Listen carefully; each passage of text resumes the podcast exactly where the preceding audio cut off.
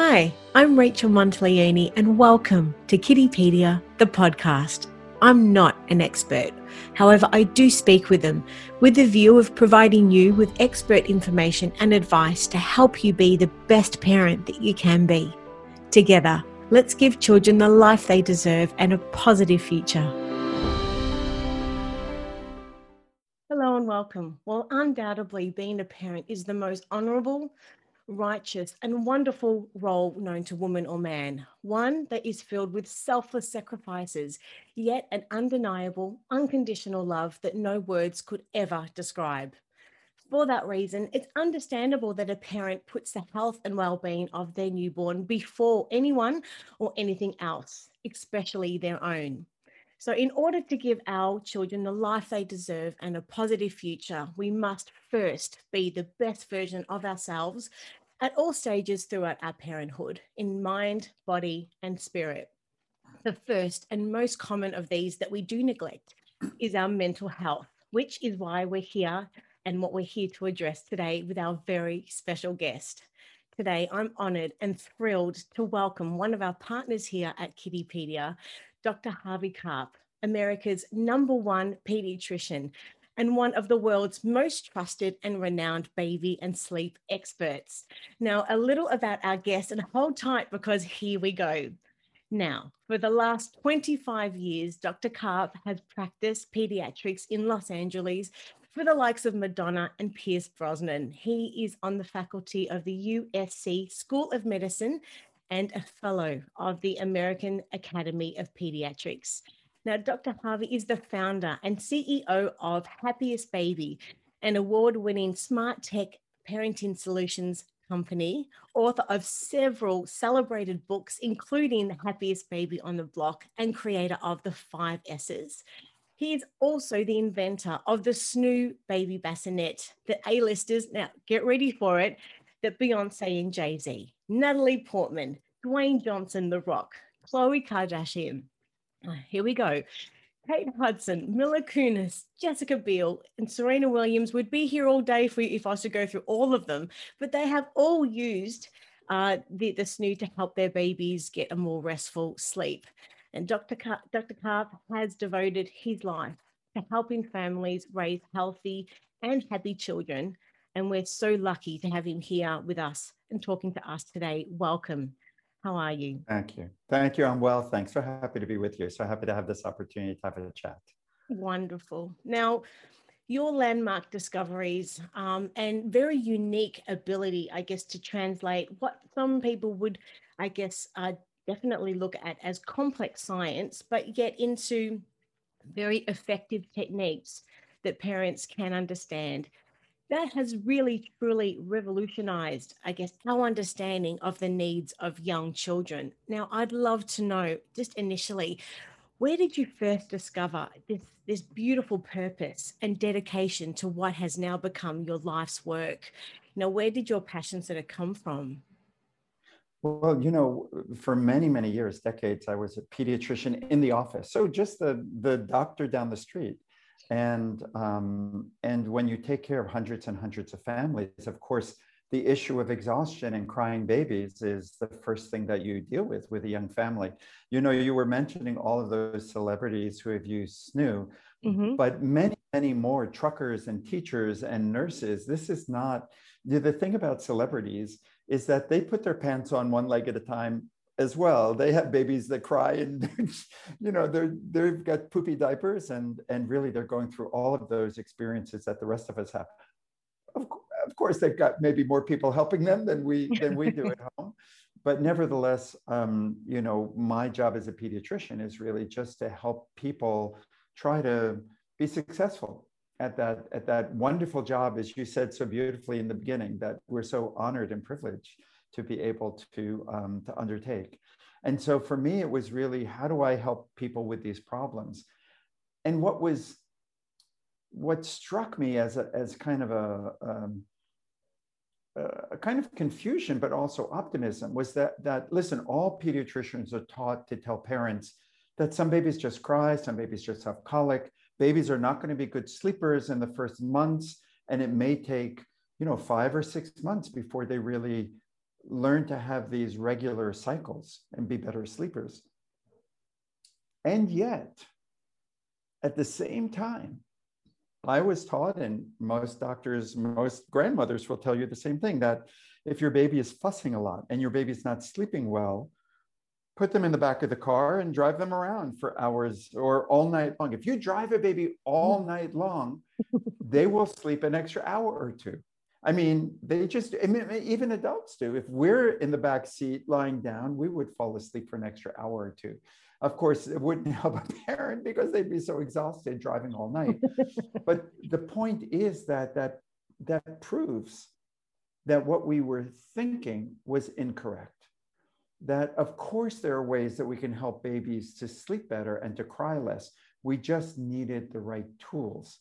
And for me, that was so exciting because that meant that well let's let's follow this through. Then it means that maybe we can be much more successful. Maybe parents don't have to go through the screaming and the witching hour and the exhaustion that is not just uh, it's not a joke. I mean yes you'll have sitcoms that show the tired mother falling asleep at a red light while she's driving her car or the father brushing his teeth with sunscreen or pouring coffee into his cereal or whatever.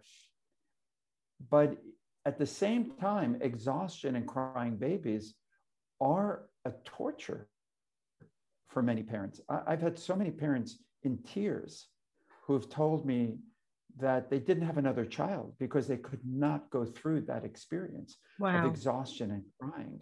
And, uh, and of course, it can lead to depression and child abuse and divorce and um, suicide, even. So this is not a little problem. It's quite a, a, quite a serious problem. Yes. And um, so for me, that's that's really how it all started. Wow, thank you for sharing that. Um, you know, your highly innovative and celebrated books and videos, for example, the happiest baby on the block, the happiest toddler on the block, and the happiest baby guide to great sleep um, have been translated into dozens of languages and have helped millions of parents all around the world. So, you know, as one of the world's most renowned baby and sleep experts, and of all your achievements to date, I'd love to know, like, what are you most proud of achieving? I guess um, giving parents some hope. You know, uh, the the the baby. What what pediatricians do is we try to make simple solutions sometimes they're too simple and we have to rethink it, but basically to give people guidance so that they can be more successful. That's really what our job is. And of course, to, to be able to see when babies are ill and, and help take care of them. But when it comes to newborns, it's really about giving simple, simple advice. And our job, as odd as that sounds, is maybe 50% being a doctor and 50% being a grandmother, right? Because most people don't have that extra generational help living upstairs or next door to them. Uh, and in fact, that's one of the things I try to help parents understand is that parents today should be patting themselves on the back because most people can't afford to have a nanny or a night nurse. Um, it's beyond our means. But 100 years ago, and for the entire history of humanity, people had their grandmother, their aunt, they had five nannies, you know, helping them. And so parents today are working, they're taking care of their baby and their toddler, and maybe even their elderly parents. And, um, and that's quite a bit more than parents ever had to do in the past. So people need to just take a break and realize that, you know, perfection is a word that's only found in the dictionary. It doesn't exist in real life. And through our mistakes, you shouldn't feel shy about making mistakes. You will make mistakes. Listen, when you dance with each other, you're going to step on each other's toes now and again. And that's how you learn to be better dancers. And so the problem is not making mistakes. Of course, we want to make as few as, as we need to make, but it's rather how do we repair after we've made mistakes? Um, and that's true for the entire, you know, for the rest of your life with your children and your partners, et cetera. But when it comes to babies, the thing that was really the thing that I'm proud of is just recognizing something that hadn't been fully recognized before, which is that, excuse me, which is that babies are born with a reflex, almost an off switch for crying and an on switch for sleep. And you activate that reflex by doing five things that imitate the baby's experience in the womb. I call it the five S's. Mm-hmm. And so those are swaddling, the side or stomach position, not for sleep. Sleep is only on the back, but, but the back is the worst position for calming a crying baby. Um, the third S is, is um, uh, shushing or white noise. The fourth S is swinging or rhythmic motion. And the fifth S is sucking. And every baby is a little bit different, but when you layer those on and when you learn how to do them correctly, you can almost be a magician. You can calm crying, but sometimes in, in seconds. The baby goes from screaming to quiet, literally in seconds. And so, with of course, there's the book Happiest Baby, although I don't even recommend the book, to be honest with you. I mean, it's a fine book and it's uh, hope, hopefully interesting. But parents learn these techniques best by watching our video. Um, and um, it's kind of like learning how to tie your shoelace. You can read a book about it, but you'll learn it best if you watch someone doing it a few times. So it's not magical, it's not even hard to do, but it is counterintuitive. For example, to bring a baby's ear close to your mouth and go, shh, feels like you're saying shut up or you know you're being rude but of course that imitates the sensation that the baby had in the womb and is one of the things that activates this reflex. Mm-hmm. And so this is new information. We didn't know 20 years ago that babies had this reflex and that when parents do these very specific things, they can be so much more successful at calming crying babies, even colicky babies. So that's one, you know, great uh, advance. But then if you if you utilize these techniques to soothe the baby through the night, we can, just like by driving them in the car, we can add an hour or two to their sleep. And so the whole idea that we had about a baby is born, they go from this environment of sound that's louder than a vacuum cleaner in the womb, that type of rhythmic blood flow sound, constant motion. Every time the mother breathes, her diaphragm is pressing against the womb and the baby is being rocked and constantly being held in this little ball. Then the baby's born, and we put them on the back in a quiet room in a still bed. And then we we we wonder why aren't they sleep. sleeping better, right? I mean, how would you sleep if I took away your bed and your duvet and your pillow and your sheets and made you sleep on a cement floor? I'd be crying. you would be crying, exactly right.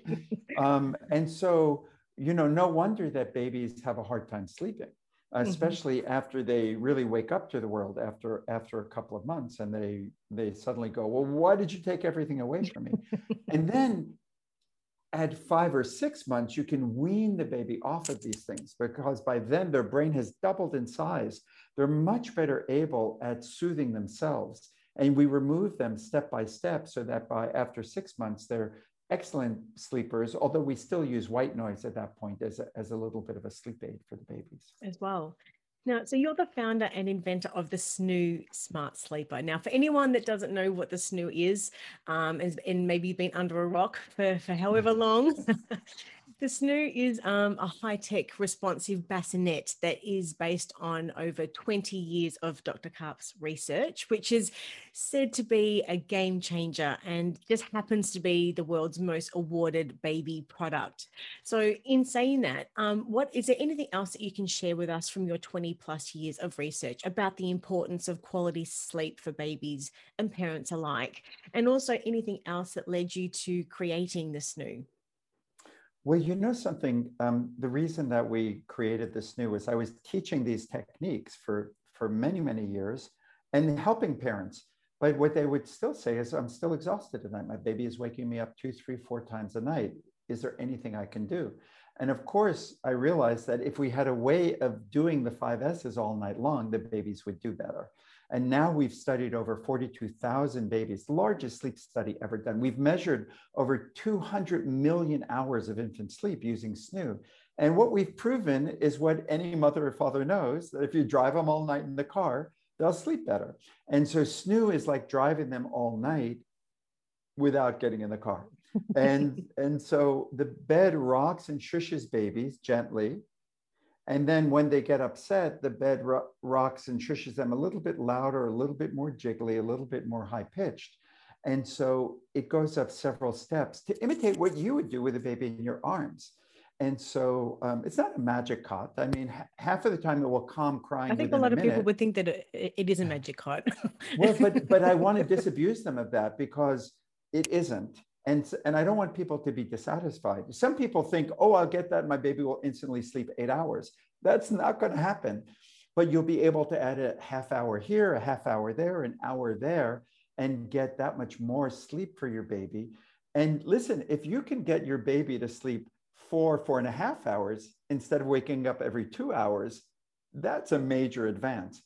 And we, we definitely see that by the time the kids get to be two months, three months of age, they will sleep seven, eight, even nine hours at a stretch, which is remarkable. We never knew babies could do that. But what happens is that gradually they're eating more during the day and they're sleeping more at night, and they kind of get that day night balance oriented. So we strongly recommend people start this at birth it, it can definitely be helpful even at a month or two months of age, but the longer you wait, the harder it is to re educate a baby. Mm-hmm. And then we recommend that parents use this for a full six months because even though they're sleeping well at three or four months, there's still lots of bumps in the road coming up. This is kind of one of the things that people misunderstand about baby sleep. Most people know that in the beginning, they're not going to get a lot of sleep. And then they think it's just going to get better and better and better you know, as time goes on. But that's not usually what happens. What usually happens, it gets better, then it gets worse, then it gets better, then it gets worse because they get a growth spurt or a sleep regression or a cold or they start teething. And suddenly, like a house of cards, everything falls apart. Mm. And a baby who was sleeping five, six hours suddenly starts waking every two hours again. And people feel quite depressed by that. And they feel misled and they feel like they're doing something wrong. And of course, they're not it's just the normal cycle of things. But if a baby goes through a growth spurt or a sleep regression and they're being rocked, what happens is they wake up in the middle of the night. If they're not in a snoo, they wake up and they go, what? It's to where you with the long hair, come back here. Yeah. But if they wake up and they're being rocked and shushed, they're more likely to kind of just doze back off the way you would if you were lying in the back of the car being driven and you wake up a little bit, or in a in a in a train or in a plane, you wake up a little bit, you look around, and you put your head back down and you fall asleep. And so we're much better able to get babies sleeping well, and that means the parents can get better sleep. The bed literally sleep trains babies, and more importantly than anything, it keeps babies secured on the back. So they can't roll to an unsafe position in the cot. And so we're now designated it's one of the great panics of a parent you know once they get to be two three months and then you're checking them every hour you know did the baby stay in a safe position? And even though doctors tell you you know once your baby can roll over in the cot you can just leave them like that. But that bub is not safe on the stomach. Even though they can do it if you could keep the baby on the back longer it would be much safer. And yes. so we we want to keep babies on the back at least for the first six months and we're currently designated by the US uh, Food and Drug Administration, the FDA, a breakthrough device, meaning for the first time, we're a device that has the potential to, to reduce cot death. And um, I can't tell you exactly what our numbers are yet because we're not allowed by the government to make that claim. But I will tell you that we're seeing a dramatic and substantial um, uh, improvement in keeping babies on the back in that safe position. And not only that, but we're also doing studies on the prevention of postnatal depression. In fact, one in the United States, one study that we're doing right now, and one in Melbourne at Monash University um, on the prevention of depression. No one else is really dealing with that. We're right now, we're waiting for women to get depressed. We're screening them. We hope we find them when we get depressed. We hope they they'll take medication or do psychotherapy. We hope that works. It's a terrible system. Yeah. Um, much better to prevent depression before it happens. And so we're quite hopeful that um, this won't depress, uh, prevent all postnatal depression. But, but a large number of women and men, we believe, will be able to keep them on the right side of mental illness by um, and this stress by keeping the baby sleeping better. And you know what? Not just it's not just about sleep. It's about feeling like you have a helper. SNOO is not a special baby bed. SNOO is a caregiver. It's a robotic helper. And it is like an extra pair of arms that is there rocking and shushing the baby so that while you're getting an extra hour or two of sleep, the baby's needs are being met as well. And some people go, well, that's a robot raising a baby. No, it's just kind of a smart swing helping you out so that the baby is getting their needs met while you're getting an extra well, hour of two. You think sleep. about it. I mean, the amount of technology we have in our lives, everything is surrounded by technology these days, mm-hmm. realistically. Mm-hmm. So it's it's it's a no-brainer that there would, you know, be I guess you know some some technology to be able to help us sleep but we're just lucky exactly. enough that you've put your 20 20 plus years research into this to help us. Now you're also known for your breakthrough discoveries the calming reflex the five s's as you mentioned before and tod- was it toddler toddleress? Toddlerese um, toddlerese i'm so sorry no and, no not at all. and they've benefited you know millions of parents uh, around the world, and uh, you've that has taught them, I guess, um, to be able to help different sort of educators as well. Now, so could you please just tell us initially what is the calming reflex in babies? I'd just love to just expand on that a little bit for a moment. Sure. So babies are born with over seventy reflexes, which are automatic behaviors, because babies are wonderful, but but you know, there's a lot of complexity once they're born, right? I mean, in the womb, they're being fed through the umbilical cord. Suddenly they have to eat food. Suddenly they have to breathe. Suddenly have to be able to blink if dust gets in their eyes. All of those things are built in survival reflexes. And what we didn't know is that babies also had a calming reflex. They automatically know how to cry, but just like a smoke alarm that goes off, you need to be able to turn it off also. And so they have a calming reflex that is like an off switch for that crying. Mm-hmm. So it's like, is it like replicating the rhythmic rhythmic sounds and motion that, as you were mentioning before, that the baby's used to within the, the mother's womb that triggers a reflex that keeps That's the babies right. relaxed. So um, for babies, the key concept that parents have to understand is the fourth trimester. That our babies are born three or four or five months before they're really ready for the world. Of course, right. we're ready. We're ready at seven or eight months to have a baby, but uh, babies are, you know, by four months they're smiling, they're interacting, they're really ready to be social beings in this relationship. But in those first four months, they're really fetuses outside of the uterus. So you spend all day long imitating your womb, holding, rocking, feeding. And of course, if you spend 12 hours holding your baby, you think, oh my God, this is so much. Maybe I'm spoiling my baby. And your baby is thinking, this is a ripoff. You hold me 24 hours a day. And so if you understand it from that perspective, then you're much better off to understand what your baby needs. And so if you hold and rock your baby and carry your baby and nurse your baby or feed your baby a lot, your baby learns to trust you mm-hmm. and to feel secure and to feel loved. And so the biggest job you have is not to worry about spoiling your baby spoiling a child or or you know later on we have to teach them that they have to follow rules that they have to follow you know our expectations. No you can't play with the scissors. No you can't hit your sister with that baseball bat or you know you you have to you know um, follow certain rules in the family. And that's an important job of parents. But that's not the job in the first nine months in the first nine months, the job is to meet your baby's needs over and over again to really give them that feeling of being loved and feeling secure and trusting. So, if the calming reflex um, what you've described as a virtual switch off for crying and a switch on for sleep, then effectively? Correct, correct. Not exactly that. It's not going to work every time, but it will work if your baby is ready to be calmed. And, you know, sometimes the calming reflex won't work, and that means your baby is hungry. Mm. That's how you really understand the cues that your baby is sharing with you. But if the baby isn't hungry, then usually doing those five steps will be soothing for the baby. So, so just to reconfirm then, how can we learn to trigger the calming reflex with your 5S method and why are they so important? I'd love to know. Well, like any reflex, you need to do it. You know, when the when you go to the doctor, the GP, and they hit your knee with that little hammer, Yes, I've had that happen before. That when you and your leg and your foot out. jumps out.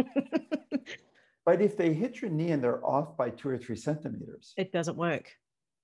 Or if they hit it in the right place and they do it too softly, it doesn't work. So the thing about reflex is you have to do them precisely to elicit the reflex. And that's why we made a video to demonstrate that because um, if they're on the side, roll to the back, it doesn't work. If you're not shushing loud enough or harshly enough, it doesn't work. If you're not jiggling them and letting the head kind of jiggle a little bit, it doesn't work. So the and, and every baby is different. Some of them are more motion oriented, some are more sound oriented, some are more suck oriented. So you do have to kind of practice um, I, mean, I don't want to make it overly complex because once you learn it it's like tying your shoelaces it's super easy. But it has, does take a little bit of, of learning to, to get get with the program. And so i mean how does your 5s method then relate to parents getting more sleep? It's, it's is it just providing i guess that security of course for themselves knowing that their child is safe um, and the baby is sleeping um, better well, it's say? really about imitating the womb and that understanding that a quiet bed, a flat bed that's not moving in a quiet room is really sensory deprivation for a baby. Gotcha. And so, uh, of course, not everyone's going to have a snoo. And in the US now, we rent them for the cost of a Starbucks coffee. And we're hoping, we're looking forward to bringing that to Australia as well. Um, but for right now, we just sell them. And, you know, they're not inexpensive. They are inexpensive if you compare it to hiring a babysitter. I mean, if you were to hire a babysitter, you'd pay, you know, 20 Australian a day or, uh, you know, to just for, not for a day, for an hour of yes. their help. Um, and so if you buy a snoo, it'll cost you whatever it is, you know, maybe nine or 10 Australian a day. So um, it's really quite a bit less expensive than having a babysitter or a nanny or a night nurse helping you to have 24 hour coverage. But nevertheless, not everyone can afford that. And so people can use swaddling for the first couple, three months. They can use white noise for many, many months with the baby. And mm-hmm. those things imitate the womb experience. And the more you imitate the womb all night long, the better the baby sleeps. And then at five or six months, you want to wean them off of these things to get them prepared to go into the cot. So just to confirm, um, the five S's is a womb-like sensation or replicating that. And the five S's are swaddle, side stomach position, shush, swing, and suck. So I just wanted to just exactly. reconfirm that. Of course, sleep, as we know, is really crucial, um, I guess, to adequate functioning of the human body. Um, and as you mentioned earlier, the effects of ongoing sleep um, disturbance um, can lead be a leading factor in declining mental health. Uh, causing a long list of issues, including depression, anxiety, even paranoia, and some of the others that you mentioned earlier as well. Now, so throughout your 25 years research, you know, what have you found uh, about the causes of sleep deprivation and the importance of parents maintaining just a, a healthy sleep routine? You know something about sleep deprivation that we use it to train our special forces to endure torture. Yes, isn't that we, incredible? We make the, the, the, the special forces, our armed forces go through chronic sleep deprivation with the sound of crying babies over loudspeakers. I mean, that's how we torture people. It's your everyday life and with a new baby.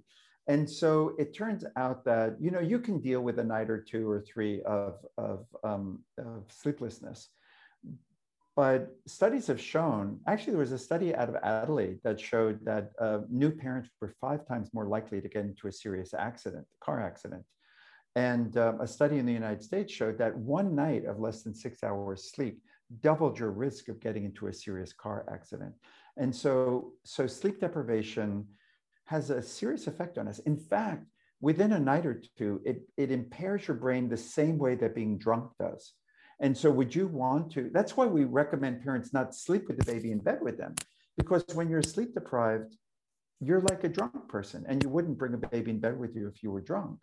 And so, it's very important to keep the baby safe and to recognize the fact that it's through sleep deprivation we we lose our judgment, we become irritable, we can become paranoid, as you said, or hyper uh, anxious, or even depressed. Mm-hmm. And men and women can experience that. Uh, people who adopt babies can experience that, just like women who have their own babies. And um, but the good news is if we can just add a little extra sleep, sometimes it's just an extra hour of sleep can make all the difference. We've seen women who are on medication, they were depressed, suicidally depressed, on medication, on psychotherapy, not getting better because they were only getting two, three, four hours of sleep a night. And then when we give them a snoo and they can get an extra hour or two of sleep, all the difference it makes. All the difference. Yeah. And so we're quite excited to, to bring this through um, really around the world. Oz, the United States, it's in Europe now, the UK, Canada uh, will be expanding into, into Asia as well to give parents this tool that every parent, you know, throughout history wishes they had to just get that little bit of extra sleep to imitate the, the womb. And so we're very, very excited about being able to bring SNOO to, to parents. And ultimately, what I hope and believe is going to happen in, in Australia is that the government will subsidize this and that insurance companies will subsidize this because, because they will save money and improve outcomes. They'll make healthier families and save money on unnecessary medical treatments because we've prevented problems rather than waiting for them to occur. Totally agree. Totally agree. And like you were just saying, a lack of proper sleep can lead to a whole heap of impaired judgment overall, really poor decision making, mood changes, hallucina- hallucinations, even um, as You're well. Quite right. Yeah, just you know significant detrimental impacts um, to our health overall. Um, which is a perfect segue to mentioning that of course that we published an article of yours uh, and the title is five tips to look after your own mental health as a new mum or parent. Now for someone who hasn't read your, your article yet could you please tell us what it's about and of course what inspired you to write it? Well ultimately uh, about 20% of new mothers experience postnatal depression and anxiety. And during the pandemic, um, that's gone up quite a bit more. In the United States, there was a study a few months back saying that more than a third of new mothers now experience clinical depression. I mean, that's that's a tragedy, and it's it's it's unconscionable. We have to do something about that.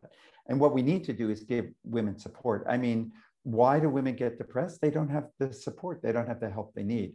Now, we can't wave a magic wand and give everyone extended families and give them caregivers or nannies to help them, which is what they should have. They should have their grandmother and their aunt and their older sister helping them, but we don't all have access to that. And so uh, the goal with, with you know, the five S's or with SNOO is to give people a little bit of respite and a little bit more help so they can be more successful. Mm. I'd love to know from your perspective, why do you think it's so important to look after your mental health as a new mum or a parent? What we now know about, about postnatal depression is that um, it, it, it has a, a, deep and, and potentially um, chronic impact on families. Um, it's very important if you're feeling depressed. And by the way, this depression is not always a boohoo depression. Sometimes it's an anxious depression. You wouldn't think it's depression. It's like you can't turn off your mind. You can't stop worrying. You just want to flee. You wanted a baby more than anything else, and now you want to run away more than anything else. Those are symptoms of postnatal depression. And they're things that we can really help. So you shouldn't feel ashamed or embarrassed or trying to hide that. You should reach out and get help because many people experience that and, and we can really help with that. In, in australia there, there, there are so many support systems through the government through Tresillian through many different you know avenues of being able to support young parents. So reach out for help. It's very important to do that. There are, are hotlines to be able to get support when you're a depressed mother or father for that matter. And so um, so it's important to understand that um, you want treatment early on. Otherwise, this can lead to chronic depression. It can interfere with your with your relations with your partner or even your relations with your child. Mm-hmm. And in your view, then, I mean, what do you see as the causes of perinatal depression or anxiety?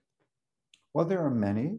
Um, um, of course, it's um, uh, it's really related to stressors, like the straw that broke the camel's back. So not having social support, living in poverty, living in a dangerous neighborhood, um, uh, having a prior history of trauma, um, uh, intimate partner violence or sexual trauma early on, or having a traumatic birth, or having breastfeeding issues, or having feeling like you're not aligned with your baby. There are many factors that are involved, but um, many of those are difficult to to to remediate. Um, I can't change your past. I can't change your history of trauma. I can't change a traumatic birth. Those things are things that we have to deal with. What we can change, and rather easily, is your ability to feel successful as a parent, to be able to get sleep. You know, the first question everyone asks you is, How's your baby sleeping? Yeah, and course. you feel so proud of yourself when your baby is sleeping well. Um, if you're able to calm your baby's crying, you feel competent as a parent. And so those are traumas that we can immediately and pretty easily be able to take care of. And that's, I think, really the goal of as we look at um, uh, postpartum health now, postnatal health, is to be able to give parents those skills so they can be more successful. In your article, you you list uh, your five tips um, to, I guess, look at for parents to look after their own mental health. And the first one, of course, is sleep. The second one you mentioned is to ask for help and to accept it. Um, do you think that a lot of parents find difficult to actually ask for help in the early stages? Um, Don't you? Don't you think so? I mean, people expect themselves to be so perfect, and and um, and uh, it's unreasonable. I mean, most parents, and so many parents today haven't even touched a baby in their lives. You know, they're quite good in school and they're quite good in their in their job. And they think, well, how hard can it be? Well, it's not intellectually hard taking care of a baby, but it is a labor. It is quite effortful. And so um, people should reach out for help and then they'll pay that help back, you know, later on when when they, you know, when their child gets older and they finally can take a breath. And the other things that you mentioned in your article, of course, is to make self care a priority, which is something that um, is, is probably on the back burner and the furthest thing from a lot of parents' minds when they're, mm-hmm. they're putting their newborn first. And of course, and they are sleep deprived. So, how important do you think that that actually is? And as I say, so important. you can't yes. pour from an empty cup, can you? You have to ensure that you are sort of, you know, full yourself. Do you think? Like they say, you have to put the oxygen mask on yourself first before you put it on your child. Um, and self care means many different things. Number one, don't stress out about a dirty home or just you know uh, uh, domestic chaos. Um, you know you have to choose your priorities. Um, don't feel like you have to be excessively polite to people and have them over or take care of their needs. Right now, you need them to help you take care of your needs let them bring over some food or when they come over let them wash the dishes or you know tidy things up um, and don't be shy about that because you're raising the next generation that's going to help everyone so you know you're you deserve to get some support as well and um, your last two points is take a deep breath and cut yourself some slack, which I think all parents um, are quite hard on themselves, I think, in the early stages and then right through. I don't think that that necessarily goes away. Do you think? No, and especially in this Instagram generation, right? Everyone sees pictures of these perfect families and these perfect homes and these perfectly happy people who never shed a tear. And, um, you know, what I would always tell my patients is that the only normal family is the one you don't know very well. Because once you ask questions, everyone's got something, everyone has a trauma, everyone has an issue. And we need to embrace our um, our differences and recognize that we're all uh, imperfect in our own ways and uh, we're not striving to be perfect we're just striving to be good enough well, uh, Dr. Karp, this has truly been a wonderful um, experience chatting with you today. Um, if you were to summarize your key messages for anyone watching and listening, what would you love for them to walk away and to remember from this interview today? Well, you know, we've talked a lot about sleep and about babies. Um, I guess my last message I would like to be about toddlers. Um, kids starting at seven or eight months, believe it or not, that's how early it starts, going up to five, six, seven years of age. Of course, seven is not a toddler anymore, but but the the, the what's so curious about new parents is that they will concentrate so much on having a baby and being good about babies and buying five books about babies and never buy another book the rest of their child's life as if they're just winging it, you know? But it turns out that between six months and six years, you've built a person. It's in many ways much more important than the first six months of life. And so it's worth spending five hours less of watching Game of Thrones and five hours of reading a good book about uh, toddler communication and toddler development. Um, so my book, I think, is a good book. I, I, I, do recommend that called The Happiest Toddler on the Block. There are many other good books about toddlers as well, but it is worth the investment of some time to learn some trips, tricks and tips, um, things that you I mean, what I love about pediatrics is that we're always coming up with little little tips that can work in a day or two. It it's not doesn't take five years to be able to learn these skills, but it does take some practice and some education. And so that would be my parting message: is that um, um, as your child gets to six, seven, eight months of age, or if you have an older bub, you know, spend a little bit of time to learn about toddler communication. It's not as simple as you think. Um, and uh, it may be counterintuitive sometimes, but spending a little time learning those tips will, will pay off in spades in terms of learning, really developing respectful and, and, um, and good relationships with your child. And of course, if anyone's got any other questions and or want to find out more information about the SNOO, of course, all of your books and everything else, we'll have all of those links in the show notes and of course, uh, a link to your article. But uh, Dr. Karp, thank you so much for your time today. As I said, it's been an absolute pleasure and an honor to speak with you and all the very best over there in the My United pleasure. States and just stay Thanks. safe in the meantime. But big love. And you stay safe in Oz as well. Thank you okay. so much. All my best. Thank Bye. you so much. Bye. Cheers.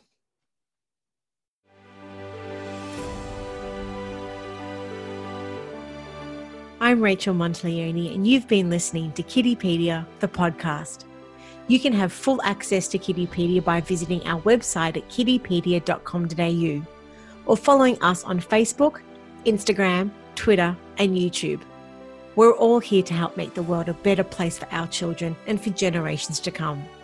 You can start today by helping us reach other parents by going to Apple Podcast, subscribe, rate, and review this podcast. Thank you for listening, and be sure to give my love to the kids.